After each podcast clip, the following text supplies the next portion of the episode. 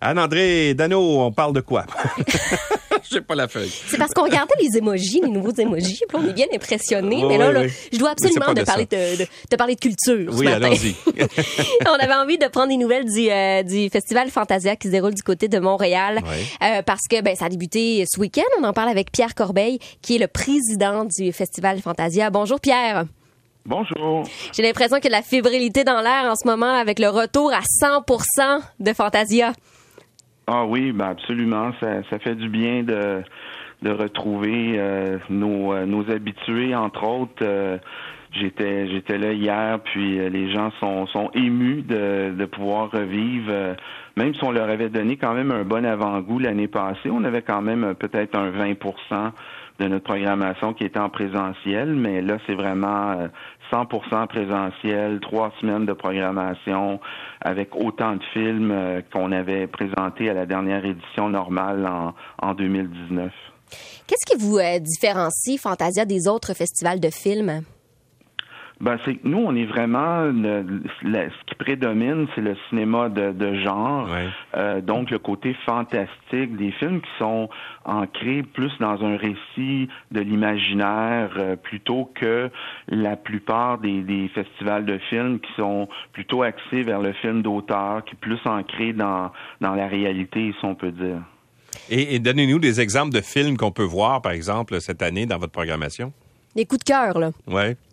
Ouais, ben, y a, moi, ce que je dis, c'est que les gens, euh, on a 130 longs métrages d'une très grande variété. Donc, euh, allez sur le site, puis c'est très facile de, de voir tout le panorama de, et la, la diversité qu'on a avec des bandes annonces à peu près à tous les films. Mais euh, on a entre autres à Fantasia une, une spécialité depuis les débuts de, de cinéma asiatique. Donc on a beaucoup de films entre autres du Japon, euh, de la Corée du Sud. Et la Corée du Sud entre autres est, vraiment très, euh, on peut dire, connaît une popularité le fulgurante depuis quelques années. On pense euh, au film Parasite qui a gagné le score du meilleur film, la Palme d'Or à Cannes. On pense à Squid Games, la série. Ah ben euh, oui. Mhm, Donc, euh, il y a beaucoup de curiosité à ce niveau-là et nous, on présente à chaque année 15 à 20 longs métrages de la Corée. Donc, c'est vraiment un beau panorama. le Japon est très fort depuis les tout débuts du festival. Donc, là aussi, une vingtaine de, de longs métrages. Euh, mais on a, c'est international. Il y a des films de, de tous les pays. On a des, des films québécois, on a des films canadiens, euh, évidemment américains, européens.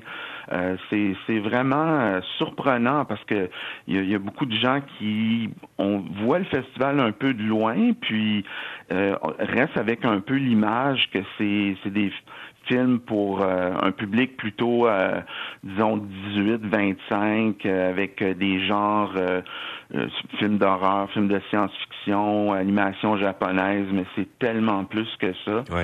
Euh, on a des films qui ont été présentés à, à Cannes. Euh, notre film de clôture, c'est un film justement sud-coréen qui s'appelle Next Soi, qui, qui, a été présenté à Cannes et qui, qui est vraiment beaucoup plus un, drame existentiel.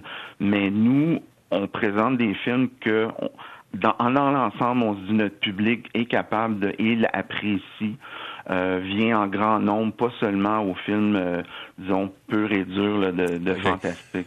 Parlez-nous donc, vous avez dit que vous aviez dans votre programmation des films québécois, lesquels? Euh, ben, entre autres, on a le, le, film euh, de Denis Côté, Un été comme ça, euh, qui, qui joue à la toute fin du festival, qui est justement un bon exemple de de jusqu'à quel point le festival peut être euh, diversifié, que quand même euh, les films de, de Denis Côté, c'est des films d'auteurs euh, quand même qui s'adressent à un public assez mature. donc, Ça raconte quoi? Ben, c'est, l'histoire, c'est un, c'est un peu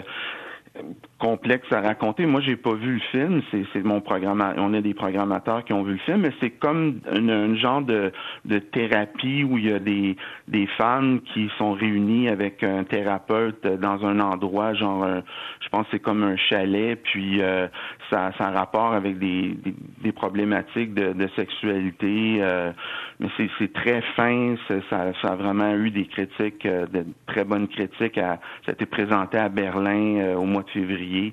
Donc, ça donne une bonne idée là aussi de, la diversité qu'on peut trouver à Fantasia.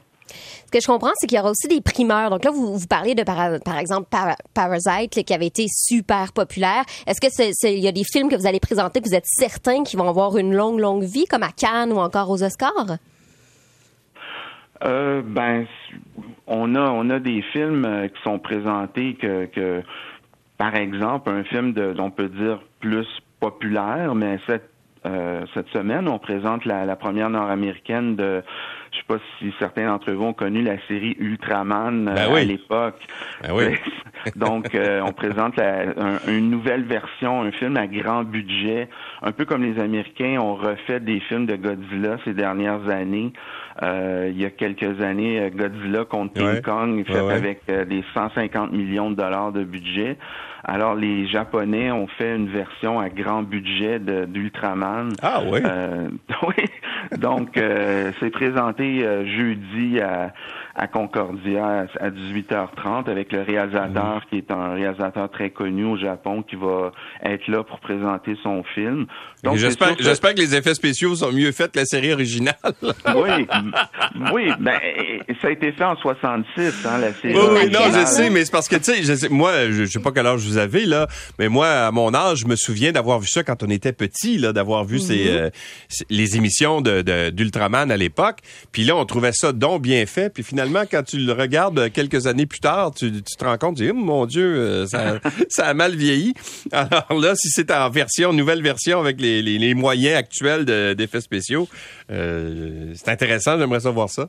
Oui, ben absolument. Puis je veux dire, euh, c'est la fine pointe de la technologie. Puis pense que les, les, les gens, euh, déjà, euh, il reste pas beaucoup de billets pour la projection, donc euh, j'invite vos auditeurs, ceux que ça intéresse, à s'en procurer le plus rapidement possible. Bon, ben en tout cas, c'est jusqu'à quand et comment on fait pour J'imagine qu'il doit y avoir un système de laisser passer aussi, comme dans tous les festivals de films généralement?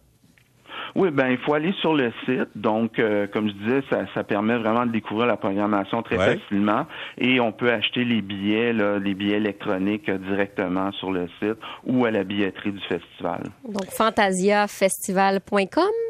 Oui, c'est ça. Voilà, alors on invite les gens à aller voir ça. C'est toujours très populaire comme euh, festival. Merci beaucoup, M. Corbeil, d'avoir été avec nous. Merci, à bientôt. Au revoir. Pierre Corbeil, le président du festival Fantasia.